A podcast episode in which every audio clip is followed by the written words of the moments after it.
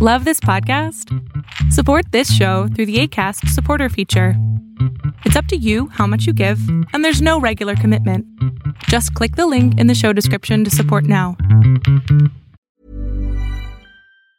When you're ready to pop the question, the last thing you want to do is second guess the ring. At Bluenile.com, you can design a one of a kind ring with the ease and convenience of shopping online. Choose your diamond and setting. When you find the one, you'll get it delivered right to your door. Go to Bluenile.com and use promo code LISTEN to get $50 off your purchase of $500 or more. That's code LISTEN at Bluenile.com for $50 off your purchase. Bluenile.com code LISTEN. There's never been a faster or easier way to start your weight loss journey than with PlushCare. PlushCare accepts most insurance plans and gives you online access to board-certified physicians who can prescribe FDA-approved weight loss medications like Wegovy and Zepbound for those who qualify. Take charge of your health and speak with a board-certified physician about a weight loss plan that's right for you. Get started today at plushcare.com slash weight loss. That's plushcare.com slash weight loss. plushcare.com slash weight loss. Fiction, science fiction, horror, fantasy, crime, LGBT, thriller. You Mother's Day is around the corner. Find the perfect gift for the mom in your life with a stunning piece of jewelry from Blue Nile. From timeless pearls to dazzling gemstones, Blue Nile has something she'll adore. Need it fast? Most items can ship overnight. Plus, enjoy guaranteed free shipping and returns. Don't miss our special Mother's Day deals. Save big on the season's most beautiful trends. For a limited time, get up to 50% off by going to BlueNile.com. That's BlueNile.com. Everyone knows therapy is great for solving problems, but getting therapy has its own problems too, like finding the right therapist, fitting into their schedule, and of course, the cost. Well, BetterHelp can solve those problems. It's totally online and built around your schedule. It's surprisingly affordable too. Connect with a credentialed therapist by phone, video, or online chat, all from the comfort of your home. Visit betterhelp.com to learn more and save 10% on your first month. That's BetterHelp, H E L P. Hey, I'm Ryan Reynolds. Recently, I asked Mint Mobile's legal team if big wireless companies are allowed to raise prices due to inflation. They said yes. And then when I asked if raising prices technically violates those onerous two year contracts, they said, What the f are you talking about, you insane Hollywood ass? F- So to recap, we're cutting the price of Mint Unlimited from $30 a month to just $15 a month. Give it a try at mintmobile.com slash switch. $45 upfront for three months plus taxes and fees. Promo for new customers for limited time. Unlimited more than 40 gigabytes per month. Slows. Full terms at mintmobile.com. Millions of people have lost weight with personalized plans from Noom, like Evan, who can't stand salads and still lost 50 pounds. Salads, generally, for most people, are the easy button, right? For me, that wasn't an option. I never really was a salad guy. That's just not who I am. But Noom worked for me. Get your personalized plan today at Noom.com. Real Noom user compensated to provide their story. In four weeks, the typical Noom user can expect to lose one to two pounds per week. Individual results may vary. Even on a budget, quality is non-negotiable. That's why Quince is the place to score high-end essentials at 50 to 80% less than similar brands. Get your hands on buttery soft cashmere sweaters from just 60 bucks, Italian leather jackets, and so much more. And the best part about Quince, they exclusively partner with factories committed to safe, ethical, and responsible manufacturing. Elevate your style without the elevated price tag with Quince. Go to quince.com slash upgrade for free shipping and 365-day returns. Even when we're on a budget, we still deserve nice things. Quince is a place to scoop up stunning high-end goods for 50 to 80% less than similar brands. They have buttery soft cashmere sweaters starting at $50, luxurious Italian leather bags, and so much more. Plus, Quince only works with factories that use safe, ethical, and responsible manufacturing. Get the high-end goods you'll love without the high price tag with Quince. Go to quince.com slash style for free shipping and 365-day returns. Entered the House of Mystery with your hosts, Eric Shapiro, David North Martino, John Copenhaver,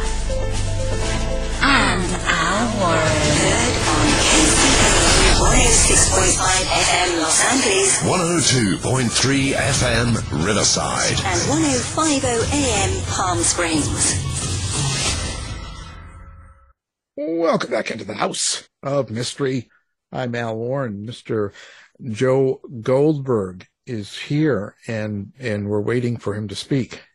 I shall speak. I, if I can, if I can speak, I had a, a moment of inspiration about 1.30 this morning, so I got up and wrote to the sun rose. So I'm a little bit groggy. I'm living on a, well, Diet Cokes, I guess. Inspiration. Ins- I know. That's why I got up. I was like, oh my gosh, I'm thinking of something good here. Let's go. Don't Yeah. wait. Don't write it down. Go right. So I did. Usually at that time in the morning, you're only going to get up someone your age to go to the bathroom. That's right. Well, I did. that was easy. That's the easy part. Yeah. Once I find it, know, yeah. Four or five times a night. So you know, not unusual. It comes of age. It got You're it right, does. You're right. God, I, I don't know what it's going to be like to get that old. I don't think I'll make it, but I, I, I had so many comeback lines there. I'm just gonna sit back in my sleepiness and let that one ride. Yeah, just just sleep. Okay. Well, today let's get right into it. We've got a great author with us, uh, Mr. Gregg Hurwitz. Thank you for being here. Thanks for having me on, gentlemen. So, listen, uh, tell me how I become a number one internationally best-selling author with 23 thrillers like you. Like, what what's the secret? Uh, a lot of bourbon. okay. Okay. Uh, just go, can you go slower? A lot of bourbon. Yeah. It's it's uh it's typing lubrication. That's the trick. No, I look. I mean, a lot of this is. It's so funny because people people talk a lot about kind of academic, intellectual background, right, for writing, and of course, it's very important of what fueled me, intellectual love of story and everything else. Um, but a lot of it comes down to discipline. you know it's so much of it there's so many people who have amazing or brilliant talent and if if they can't wrangle the discipline part of it also um then they can't kind of move forward and writing novels is it's a big requirement of both you know it's it's you you need a lot of ass and chair time you know you need a lot of elevating the writing, making it something and the time that it takes to write sacrosanct, right? There's always things that are more pressing, whether it's getting your dry cleaning or eating or paying bills. And if you don't just decide to take the writing time and to elevate it above all other things in a way that's regular and disciplined, then other things will always um, intervene. And so I think the most important thing is to start by taking yourself very seriously and putting a schedule around it that is by, you know, some standard selfish. It's like being an athlete, right? You have to elevate your training and your time and your focus above all other things in your life. Well, but how do you how do you maintain that discipline? Because life is pretty unpredictable. So when you're sitting there and you're you you've scheduled your week, this is kind of what you're doing. You've got it all set up, it's planned, but then things happen that you don't expect, and that causes you know anxiety, grief, sometimes emotion and stuff. So how do how do you how do you get around that, or how do you get through that? Mm. I have a brutal inner taskmaster. you know, and I'm trying to actually, I, over the years, I mean, I've been working on having that be a, to be, to having that be a better relationship within myself, to have it be something where, um, the inner voices are more encouraging rather than just like get up, do it, go. But there's a certain amount of edge that's required for that, right? Of carving stuff out. You're right. It's complicated. You know, it's funny. It's a lot of what I write about in Orphan X in the series. You know, Evan is caught in this push pull between perfectionism and intimacy, right? He can be a perfect operator if he adheres to the black and white assassin's 10 commandments. But intimacy is tricky. Once you introduce people into your life and into your world, people are unpredictable. They're messy. They don't adhere to your schedule, right? They, things become less predictable. And so it's about having different modes that are carved out. You know, for Evan, it's an operational mode so we can go kill people, uh, which doesn't leave a lot of room for a lot of margin for error. Um, and for me, it's a kind of focused state that I need to be in that's completely separate. Um, and look, I had a lot of training doing some of this as an athlete. I was an athlete all through high school and college and continuing. And it's a, it's a good template for that. I mean, there's always something much more important than getting up and training day 27 for, you know, a meet or a competition that's going to happen on day 365. But you carve out the time and you just do it. And so I think discipline, discipline's like a muscle that you just build up and build up. Um, but look, I fall in and out of shape. I've just gotten back from a bunch of travel. You know, I just did a book tour for The Last Orphan. And so I'm rebuilding that routine and that ritual myself now and getting back to the right kind of time and the right kind of focus. And that's a challenge for all of us, especially with how the, you know, technology is increasingly insinuating its tentacles in every nook and cranny of our of our brain and our life, right? And it's about shutting all those things out and trying to have the focus for the story where the story is all that I'm thinking about and all that I'm spending my time and the only place that I'm putting my focus. Because I think where we put our attention is the most important thing that we have. Well, how did you, how do you train?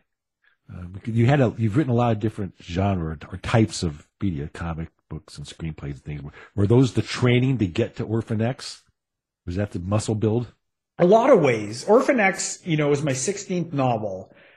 I do think it represents the culmination of my writing career. You know, I was, I wrote standalones. I wrote a lot of different kinds of stuff. I'd written comics, TV, features. Um, but with Orphan X, you know, I wanted to make sure that I had, that I really thought through this character and that I really understood Evan Smoak from the inside out, understood what made him tick, understood what made his dialogue and his action and his fight sequences and his character and his setting and his preferred beverage and his mannerisms and his inner life distinct from all the other amazing um, series protagonists that I grew up with and loved and that nourished me from, you know, Sherlock Holmes to Spenser to Jack Reacher to um, Jason Bourne to James Bond to right there. There's all these different series characters, and what I didn't want is to have something that I didn't have a three dimensionalized character, so that everything could feel different. Every action sequence that I write for Orphan X should not be exchangeable with a Jack Reacher action scene or a Jason Bourne action scene. It's got to have its own aesthetic to it, and uh-huh. every aspect of character I think of plot as character in motion, right? So every time that I'm writing a scene, I think, how would Evan Smoak handle this in a way that's distinct only to him? What's dialogue that's only his? How does a fight sequence go that's different? And Evan's not the biggest guy like Reacher, and he's not the suavest, most handsome guy like James Bond. You know, I describe him, I say, you know, he's just an average size, average build, just an ordinary guy, not too handsome. He needs to bring the totality of who he is to any situation and any mission to, to, to sort of win, win the day, to accomplish what that mission is. And he's designed and raised and trained to be forgettable, to be expendable, to be disposable. And so the series is really about him coming out of this black and white existence. You know, before I begin the series, I think of it in so many ways as Evan, it's almost like Evan's awakening to the fact that he's Pinocchio. He's been raised in this sort of wooden world of operational. He's been hammered flat operationally and tactically, but he wants to be a real boy. And in fact, that's what he's told when Jack Johns, his handler and father figure, takes him out of a foster home at the age of 12 to train him to be an expendable weapon. But Jack actually loves this kid. He loves him and he tells him, the hard part won't be making you a killer. The hard part is keeping you human. Yeah, that's the best line. One of the best lines of the book, and all the you repeat that one too occasionally. Yeah, I know that's in all the books, yeah. and and thank you. But for me, that was the crux of it. To say I'm writing a series that is about the process of becoming.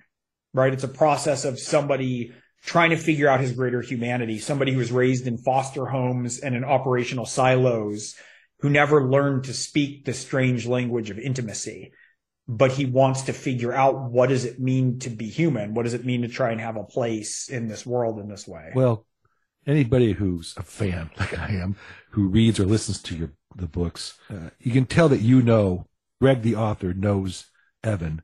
But has he ever surprised you along the way? Is there something that you thought you know everything about him, every way he's going to move, every way he's going to speak, but then he does something and the author goes, "Wow!" Constantly, constantly. And well, and I'm not one of these people who like I don't talk preciously about, you know, beckoning the muse and like it's very difficult as a writer. I, I don't know. I find talking about process sometimes can feel precious because it's a job and it needs to be treated like a job and it needs to be treated not too fancifully. And I think there's a lot of times when creative personalities we we sort of can talk about our craft in a way that elevates it above quote unquote normal endeavors. And the fact of the matter is, is what we're doing, it's not more important than being an ER doc, you know, or a soldier or a teacher or anything else. But there is a dis there is, there is a code to the craft. You know, one of those is is that you put the story ahead of everything else, ahead of what I want. I don't want my hand to be shown. I want the author's hand to be shown in the novel. And that means that Evan, when I'm writing well, the ideas, you know, and the, and the premises obviously are coming from me. It's not some process over which I have no control. But when I'm really tuned into a way where I'm aligned with the story, there's sort of notions and scenes and snippets of dialogue and situations come into me um, in a way that feels like um, I'm being pulled by them rather than me pushing them forward. And so that happens with Evan a lot where he'll take a turn or have a reaction when I'm putting myself in a position to be aligned with the story, which is being aligned with him. I can sort of at times observe what it is that he's doing. And it's not some magical process where that's happening all the time, but there certainly are instances where he's having a reaction in real time that I haven't sort of pre-considered or charted out and it feels genuine. It feels like real writing. It feels like it's connecting to something that's real for how he's acting within the story. So when you're in that place and you're writing and you're you're going through the experience, um, at the end of it, how do you think that that whole experience of writing that book and finishing it changes you? It's so weird. It's like a chicken and egg. And one thing that has happened to me that's really weird with the Orphan X series. So, you know, one of my favorite lines about writing is from Joan Didion, who said, I write so I know what I think. Yeah, I'm, I'm, I write that down. I write so I know that I think. It's a great line. And so, you know, a lot of times I'm working on, like, I don't think in abstractions. It's funny. I was on a TV show once and my showrunner was very much like, this episode, the theme is going to be about betrayal. And I was like, I don't know how to do that. I'm not going to, like, what do you go off and think about betrayal themes for the A, B, and C story? It's, it's a, it's a, it's not the way that my brain works as pertains to how stories are created. I think in scenes, I think in moments, I think in, in, in story plot, I think about character, I think about situations. It's very specific that then builds itself up towards thematic. So it's very interesting. It kind of starts in a very tangible way in scenes and conflicts.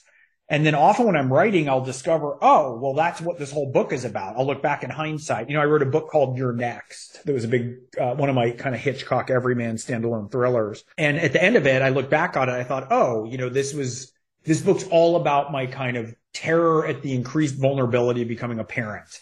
It's clear as day if you read the book. I mean, it's obvious as hell, but I didn't know it when I was writing it. I was just trying to write the best story that I could write.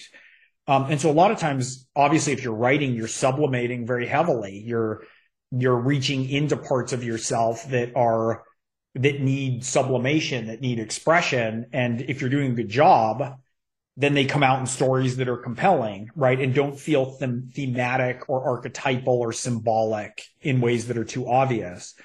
One of the things that's really weird that's happened with Orphan X is I feel like I've caught up to the process in some ways that it's not only in hindsight that I kind of realize what I'm working out, but as I'm engaged in it, it's almost like it's a conversation between me and him as I'm writing out the stories that I'm learning what it is that I'm thinking and grappling with because I put him in this kind of more extraordinary heightened situation that's eliciting or dealing with some of the different things that I've been mucking through psychologically or emotionally, but I don't do it on purpose. It just sort of happens where all of a sudden I'm like, holy shit, right? Here's this conflict. Here's the scene. And his engagement with the scene is, is I'm writing about something that is something that I've been going through personally or where I can bring a kind of swath of my experience to it, even if it's fantastically sublimated into something that's larger than life. And so it's a very weird process that like I'm writing him out and learning as he's learning what he's figuring out. It's reflecting back on the things I'm dealing with in my own life and vice versa. And it's become a little bit of a feedback loop. Um, and I think that explains in part maybe why these books have had a, a, a, pretty a much wider reach and connection with readers in ways that are much more personal than anything else I've ever written in, in my career. Just just sharing all of that um, personal stuff in in through your character in through these books.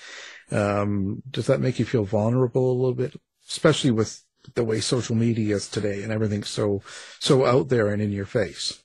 Interestingly, it makes me less so. It makes me feel less vulnerable because I feel like if I can write about it if I can know what I think and to amend Miss Didion's quotation, right? I write so I know what I think. I write so I know what I feel. Evan's often confused about what, what he feels or is supposed to feel, right? He predominantly sees the world through a filter or lens that's operational.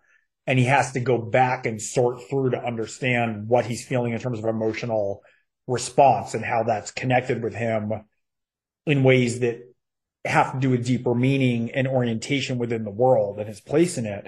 So if I'm writing those things out and lay them bare and can shove them from, you know, within myself to wrangle them down, I get more clarity on what I think and what I feel. And that feels more, that feels like a, a stronger position rather than a vulnerable position in a way. Um, a lot of times if you can give voice to something and, you know, ways that are certainly direct and sublimated, there's power to them. I think about this a lot with, with, in terms of dreams, right? I still adhere a lot to the Freudian school of dream analysis. Um, Jung too, to some extent, you know, that, that dreams are sort of coding emotions for us in ways that are, that, that make them not so disruptive to us. If we were smacked in the face with, let's say, an insecurity, a vulnerability, a fear, an anxiety, a concern, it might be blinding, right? We might just feel too undressed if it comes at us directly. And so dreams kind of arrive at us through a shadowed, um, language that's symbolic and confusing and unsettling in ways that are much more indirect that we can then sort out. But a lot of people, a lot of times we don't remember our dreams, right? Or we remember them in snatches or pieces, or they're, they're brought back to us through a sense of deja vu. But now and then a dream can push to the surface and if you talk about it and talk it through and figure out what it's sort of trying to tell you and get around on it, then we've, we've sort of succeeded in masticating and digesting that process in a way that gives us some control over it to kind of understand what these whisperings are from the subconscious or from that or the unconscious that are telling us something we need to know. Right. And if you can, if I can dig into a dream and really figure out all the pieces of it, which doesn't happen all the time, as you know. A lot of times we don't remember. A lot of times we don't, we can't retain it. We're pushing it into a different place that we can then integrate it. It's like, it's like the successful journey of something deep within us into a form that we can take it in and go, oh shit, right? That's something I got to look at. I got to look at my fear or insecurity of letting go of fill in the blank, a younger version of myself, a piece of a relationship, a piece of myself that's disruptive in a relationship, a piece of my self identity that has, you know, benefited me till now, but now has become overgrown and cancerous and disruptive. And so if I can get these things conveyed out in dreams, which is a, which is sort of an outward pushing of a symbolic medium, and if I can write them true, and true doesn't mean that they're about me or there's a direct parallel or it's paint by numbers or anything like that. But if I'm wrangling around a story that's meaningful and structured and driven and, and feels real, then it's giving me a different relationship with those emotions and sentiments and thoughts and philosophies and values that I'm working through myself. And so I tend to come out the other end feeling um, exhausted but invigorated rather than more vulnerable or scared. Well, taking all that is is that why we like Evan? Because he somewhere in him is symbol is a symbolizing something that we, the reader, can see in ourselves, or he, he's expressing feelings as he's growing throughout the, the series that we want to grow. Those those subconscious moments. Is that is that why we like him? I look. I think so. I mean, he's he's figuring out a process of moving out of a set of codes and laws, right? The assassin's 10 commandments, which are, you know, assume nothing. How you do anything's how you do everything, right? You're, you're welcome, right? Um, never make it personal, right? There's this set of rules. And the first Orphan X book, what's interesting is I didn't open it with him in the foster home. I don't open it with him in his training. I don't open it with him executing missions as Orphan X. I don't open it with him leaving the program and becoming a kind of a pro bono assassin on his own and creating, you know, becoming the nowhere man where he helps desperate people who have nowhere else to turn, who are being terrorized by other people that he can help. I open it at the point of the first mission where he that finds him essentially breaking every single one of the 10 commandments. It's the process of him shattering out of an old version of himself and having to figure out a new template and a new mooring with his values and morals, recognizing that the old black and white ways of thinking will no longer serve him. I think that's something we all go through. I also don't think it's a coincidence that I thought of that and started writing this book when I was on the cusp of turning 40. I started writing this book when I was 39 years old. And I think that that middle stage of life, you know, if we're lucky enough for that to be the middle stage of life, is often where we're letting go of past versions of ourselves, of past um, values and definitions and rules, right? We're updating. We're trying to let, we're trying to burn off the, the dead matter in ourselves and figure out how to re-equip and reinvent ourselves with new moorings to go into another phase of our life. And I think that Evan's willingness to do that and goal of doing that and his inadequacy in doing that, his, you know, his flaws, his screwing up these sort of personal emotional discussions and trying to get it right. There's a lot of connection in that. It's very relatable. You know, not all of us are experts or have perfected the strange language of intimacy, right? We all feel in certain arenas like we're an imposter, that we don't have the rules right, that an old part of us roars up and, you know, takes us off course in a certain way. And of course, those things are always the most painful or difficult when they've served us well, right? If you have an old habit that's useless, like a bad temper, right? It's easier to try and get rid of it or diminish it. But when what we're letting go of are these survival skills that have served us so well and given us our present definition of ourselves, have given us our life, have given us our job, it's a lot harder to just let go of it and feel like, look, I want to get rid of the curse part, but what if I have to get rid of the blessing part too? And so there's something I think that's very endearing in Evan, who is perfectly at home garroting a child molester in a, you know, Muscovite banya, but gets undone when he has to make small talk at the mail slots with the, you know, single mother district attorney who lives downstairs from him, right? Or gets dragged into an HOA meeting and he's like observing it anthropologically. He is, he's so out of sorts. He has no way to relate or engage with this. I think it's, I think that there's something that's very relatable in that to a lot of us who are trying to figure out how to embody a consistent version of ourselves and how to move forward in the world. And also that we feel really comfortable in certain lanes where we know the rules and there's other lanes that we don't know the rules.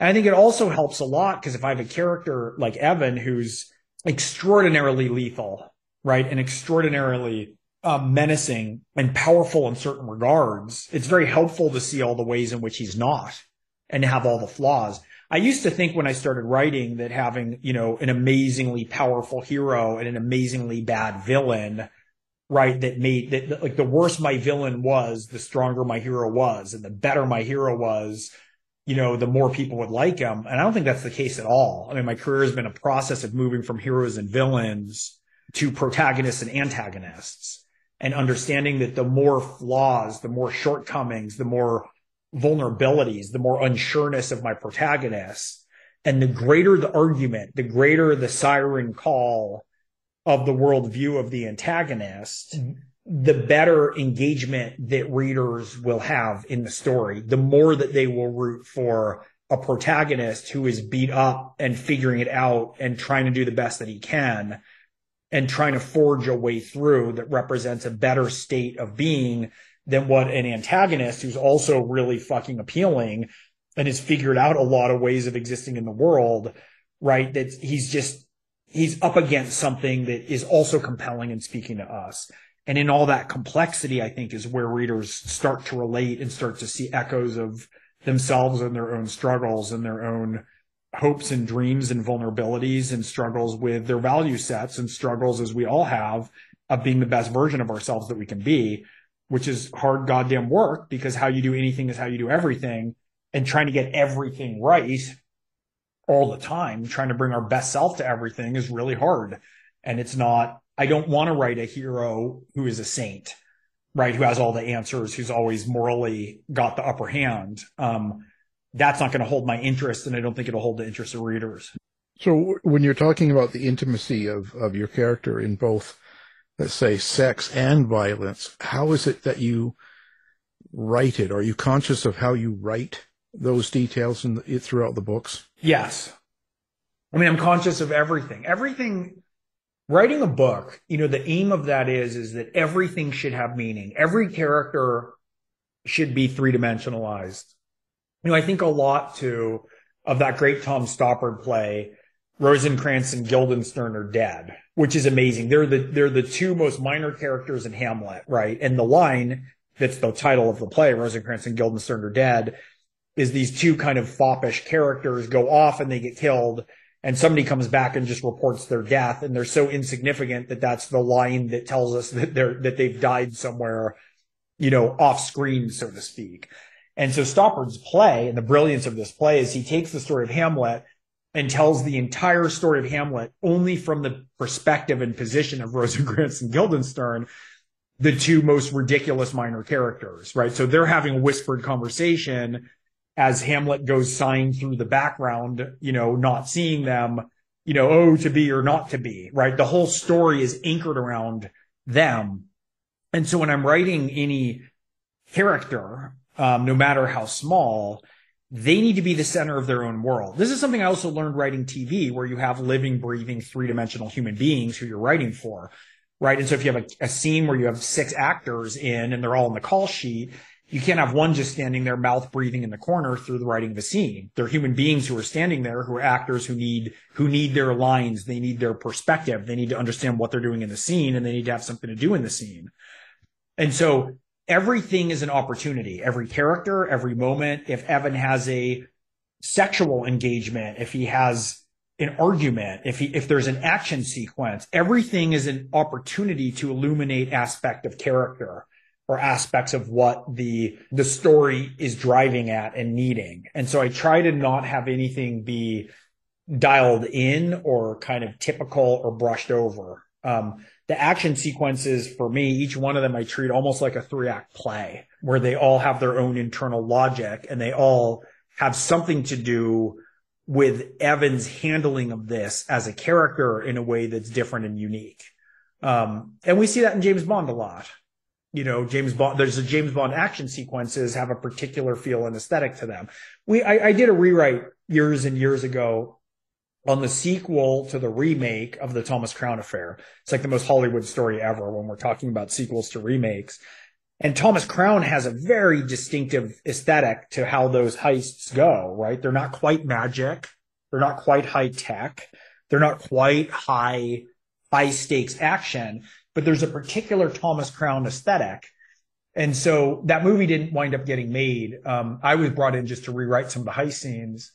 Um, but you know, I was trying to figure out one of the things that was amazing in the in the in the remake with Pierce Brosnan was he, he he pulls off an entire heist using a single pencil, right, for that story. And so one of the the the you know heist scenes that I wrote, um, I actually co-wrote with a partner on that project Philip Eisner, we were doing this polish job basically, is I, I figured out an entire action sequence where it all hinged on a screwdriver and a single screw. Right. And so when you're writing the character, there's an aesthetic, there's a tone, there's a mood, there's a feeling state that is that, that I'm trying to capture with all of these details that all accrue to Evan and everything comes back to character. You know, if you stop someone on the street and say, Hey, what's your favorite, you know, James Bond action sequence, they might hesitate a moment, but everybody knows immediately how he takes his martini, right? Um, character is essential. It's the center of everything. And Evan has to stand at the center of all these books and missions as the, as the, as the driver of the adventure that we're embarking on. Well, you mentioned a couple words in there that are keywords, uh, aesthetic and senses. You, you wrote TV and scripts that are you know, all the senses, comic books that are a couple, books, you see them, and, but you have audible audio books too, which is where I go. And Scott Brick is great. Uh, how do you play with senses as you're trying to write all of that aesthetic, all that character, all that for each in, individual character? Mm. That's an interesting question. Look, a lot of this now at this point, it's very interesting because, you know, like to go back to the I write so I know what I think. I mean, part of this is, is it's interesting for me having these conversations because I realize there is some probably logic or rules that I'm adhering to that I've never actually thought about or pushed to the surface or to words, you know, and it's not like I'm writing from a template of going, oh, I should engage at least three of the senses in a scene, right? Um, but often that's what I do, right? If I'm writing a scene, I want to, what are the smells? What are the feeling? You know, does Evan have an injury? Is the injury talking to him? What's the air smell like? Right? What is he seeing? What are the sounds? How are the sounds something that's forming a backdrop to the scene? Can I use the sound to make a scene more suspenseful or more horrifying?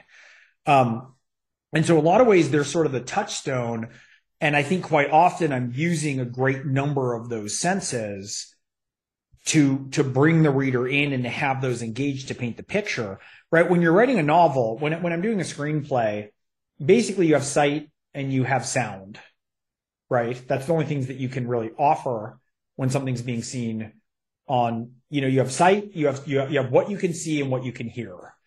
Um, but with books, we're everything, right? We're the location scout, we're the cinematographer, we're hair and makeup, right? We're the props department. And so bringing all those things into life means having just the right level of, you know, verisimilitude to make it real, right? And to not descend into cliche, to not use received language. Um, and so I do a lot of research and thinking it's one of the reasons I do a lot of front front row research is to put give the reader that front row seat to the action. I've shot every gun that Evan gets on. I've done mixed martial arts fighting, right? When I'm getting choked out in a mixed martial arts chokehold, there's a different sort of claustrophobia and pain that ensues. The same way that when you get hit in the face, whether it's with a fist or a baseball, face pain has a distinctive quality, right? Getting choked out is distinctive. And part of why I go to sort of explore those things is that if I'm writing a scene where Evan gets choked out, what I'm trying to do is to avoid the cliched, which is to say, and then everything went dark, right? That's the end of your chapter. It's avoiding that. It's trying to describe things in terms that, that make it real and that bring it forth. And the more I can embody that, the more I can do that. To give you an example, one of my Navy SEALs friends was telling me, uh, you know, like one of the, things that's essential if you're coming up to kill to kill a sentry, let's say, on a quiet mission that you can't make noise, is if you cut someone's throat from behind. If you come up on a sentry and slit their throat, you have to tilt their head forward so that the lungs don't make a sucking sound through the slit in the throat and draw attention. That's a kind of detail if I put that in a book that feels real operationally and that can remove it from being like, you know, Evan came up and sliced his throat from behind and dumped him and moved into the house. That just feels like a version of everything that everyone else has already read or seen. Right? What can I bring to something that that that puts your senses on alert, that gives you that horripilation, right? The goosebumps up and down your skin. That's what we're trying to do. You're tr- I'm trying to um intimate and suggest um feelings and states by not overtly overwriting exactly every way everyone should feel, but finding these inroads from the senses that that that point to that intimate for the reader what and how they can feel and what they can think. So when you're putting together one of these books and even the whole series, uh, you mentioned how you know, throughout it, all of a sudden you'll go, well, that's what that means, or that's what that, like you'll become aware of things. Um, now, is there something that you put in initially? Is there a subtext or some sort of meaning you have behind the story, um, during the whole process, or is it completely organic? It's much more organic. It's really weird. A friend of mine asked me what the most experimental or unique aspect of The Last Orphan was that I had done? Like what differentiated it from other books that I'd read and other books that are, you know, in the series and that other people write. Um, it's a friend of mine who's a reporter. So he asks these pretty probing, incisive questions. And what was really interesting is I had a whole bunch of answers to that that I somehow knew, but had never thought of. I don't know if that's happened to you before when you're discussing something that you're working on, but it was like, oh, well, I did this thing and this was weird and I played with that and this was also different for me. But all those things just kind of happened when I was writing the story.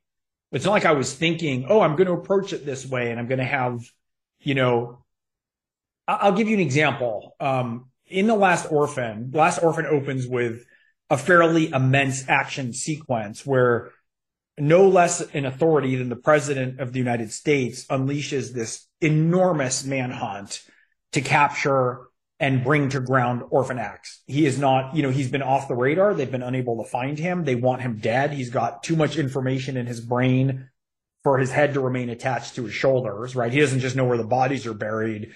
He's the one who buried most of them. And he's captured. And I knew I wanted to open this book with him being not just like his past catches up to him, it overtakes him. He is bound and gagged and controlled and brought in before the president of the United States who tasks him with something, with an impossible situation. She's got a billionaire, um, a, a kind of renegade billionaire, the type of which we're familiar with because we see them in the news all the time right now, who has accrued enough power to be his own nation state, essentially. He's like, um, he throws these giant Great Gatsby-esque parties in the Hamptons on Billionaires Row and invites media moguls and Supreme Court justices and senators and puts every sin imaginable on display. But he's got cameras embedded all throughout the house. And so his Rolodex for extortion is quite extreme. And yet he's also has everything trapped within a system where he can't really be prosecuted or touched by the the brilliant way he's done this. He's a master manipulator. And she, the president, there's only one person who could possibly penetrate his security, um, and his compound and not only kill him, but leave no fingerprints and nothing that would trace back to the president of the United States. And she tasks Evan with doing this. Well, Evan took a vow when he fled the program that he would never again complete a mission on the basis of politics or power that any mission that he does has to align with his internal moral code. And so he's given a choice, your life or your code. Which is it? What are you going to take? Are you going to commit this mission for us? Or are we going to put you in the ground? And that is unless he can figure out the third way, which is the way of the orphan. And so when he gets out of that situation in, in some manner that he does, and this is all stuff that's early on in the book, so it's not too, too many spoilers with this. He's pretty fucked up. He's pretty traumatized. He's not been recaptured and bound, his body and surroundings, his freedom taken away from him, being completely controlled. And so he comes out of that and he's thrown into a good amount of psychological uncertainty and trauma. Um, and in fact, I flash back to some of the earliest memories I've ever shown in the series of him, his first memories I even put in of the trauma of when he was this unwanted child before he became an, a foster kid, before he became an orphan in the program. And so one of the things that happened is that he's up against this character, Luke Devine, this billionaire who's a master manipulator, right? Who deals with people and attacks and menaces them psychologically and emotionally. He's no match for Evan with knife fighting or guns or anything. And as the two of them are circling each other, he poses no physical threat to Evan, but the threat that he represents is psychological. It's emotional. It's all kinds of manipulation and Evan is sort of ripe to have to confront that, having come out of this setup where he was really traumatized and made unsure of himself in a way that I've never had him be in that situation in any of the previous books. Well, that's an interesting match, right? If I'm going to traumatize the hell out of my main character to have him come up against somebody who's a master, you know, a master at mind fuckery, that's a very vulnerable situation for him to be in. But that's not something that I kind of thought of in advance. That's something that just sort of happened as the story kept announcing itself to me. And so in hindsight, I can look back at that and think about the match between Evan's predicament, his internal landscape, and this distinct type of very new threat from somebody who is a manipulator who gets people to do what he wants, who gets people somehow to obey the way that he reshapes and pushes the universe around them. And so the menace that comes into Evan is at a time that he's most vulnerable to it. Um, that all just sort of happened as I'm, as I'm, you know, compulsively focused on just the story itself. There's all these sort of themes and ideas and overlaps and opportunities that come out of that that aren't premeditated necessarily. Well, in that world that you've created, then, how much do you think of, and you have a series that is very successful and people like me hope goes on forever. How, how much do you think of the reader, your readers in that, in the creation of your story, your character? Are they, are they not there at all or? No. Um, look, I mean, I've been writing a long time now. You know, I've written 23 novels. This is my 23rd novel. And so a lot of the, the rules or the priorities around pacing and around engagement it's not to say that, you know, look, every time you're writing project, it's rife with failure and rewriting and being aware of what's not working. But I do have a certain amount of these things shoved into my lizard brain at this point that feel like they're just operational, right? How do I make a scene clear? How do I not overwrite? How do I not, how do I make sure that the reader can follow me? How do I drop handkerchiefs? How do I have reminders of certain things that are coming full circle? And so it's a big part of the process I have in crafting a story, right? In differentiating the, you know, like in, in the terms of Michelangelo, right? It's like I'm trying to liberate the, the, the statue from the living block of stone, right? As I'm chiseling away, I have a backdrop, like kind of an operational mode that knows to make this clear, to try to make it compelling, to try and make it pace. It doesn't mean I don't screw that up and have to go back and go, man, no one got this and this part's boring and this drags. And, but there's a lot of that that just happens in the process of writing. But I can't write with an eye towards what fans want. And part of that is, or readers want. I don't think reader, I don't think we know what we want. You know, readers might want Evan to settle down with Mia, you know, Hall, who lives downstairs from him and have happiness uh, okay, that doesn't mean that that's a direction I necessarily will take the books that he's going to, you know, get married and settle down and start a family. And if I did, I doubt that even the readers who believe that they want that would feel satisfied with that. So it's like there's a lot of different levels about taking, not taking stuff seriously uh, or, or literally. Um, when readers are sort of expressing that. But that said, um, I have an enormous amount of respect and regard for the intelligence of the readers that I'm talking to. They're my collaborators. You know, if I have a movie, you know, when I get a movie made, everyone goes and sees the same movie. If I write a comic, everybody reads the same comic book. But if I sell a million copies of an Orphan X book, there's a million different versions of that story that play in everybody's head. They bring their own fears and vulnerabilities and anxieties and hopes in their resurrection of the story. And so that's also one of the reasons why I don't want to overwrite. I don't want to have ideology creep into the books. I don't want to have things be too obvious because if I'm pointing towards something that is menacing or that is heartbreaking or that is uh, wonderful or charming, but I don't fulfill it, I'm leaving room for the reader to, to fill and to complete that scene or that moment within themselves. And so, so much of writing is about trying to leave enough room where, where I've sort of created the conditions around the story for, for readers to engage with it and pull their own emotions um, forth, which doesn't happen if you overwrite everything or overwrite violence or have gratuitous violence. You know, a quick anecdote about that. I wrote a book. I wrote a in in the, my book. Uh, You're next I have two characters who are pretty menacing. One's a, a, shorter guy with a disability. Another one's a huge guy who talks very, very rarely. And I set a challenge for myself that he would only say one word in every scene in which he appears, but it would be a really menacing word that would be very unsettling. And so in one of the scenes I wrote, there's a home invasion and they need to torture a married couple to get answers that they need.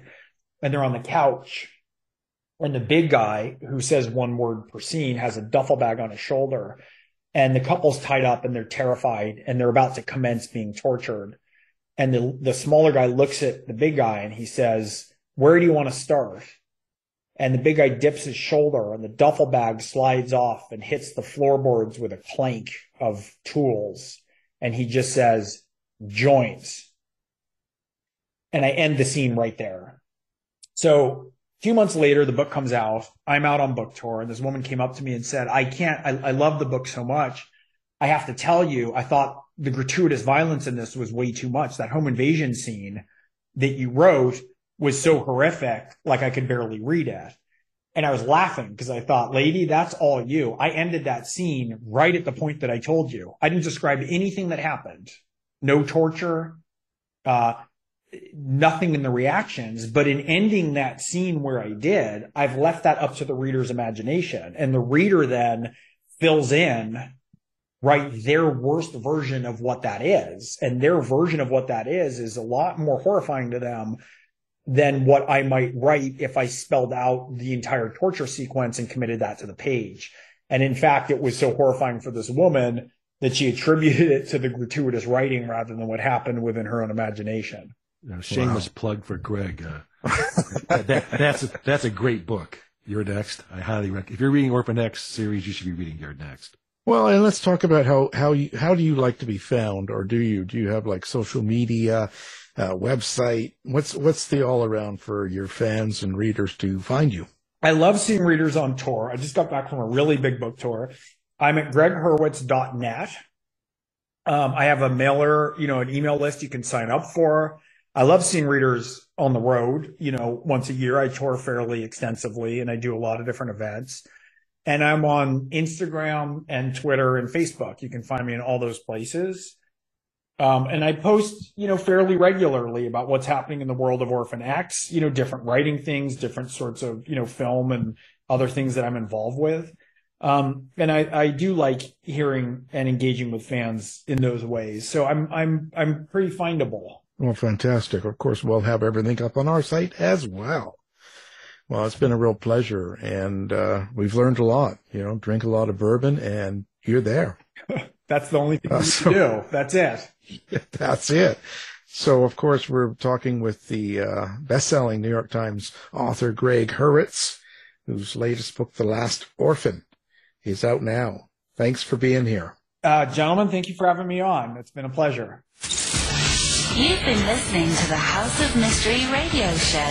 To find out more about our guests, hosts, or shows, go to www.houseofmystery.com. Show's over for now. Was it as good for you as it was for me? Well, good night. This has been a production of Something Weird Media.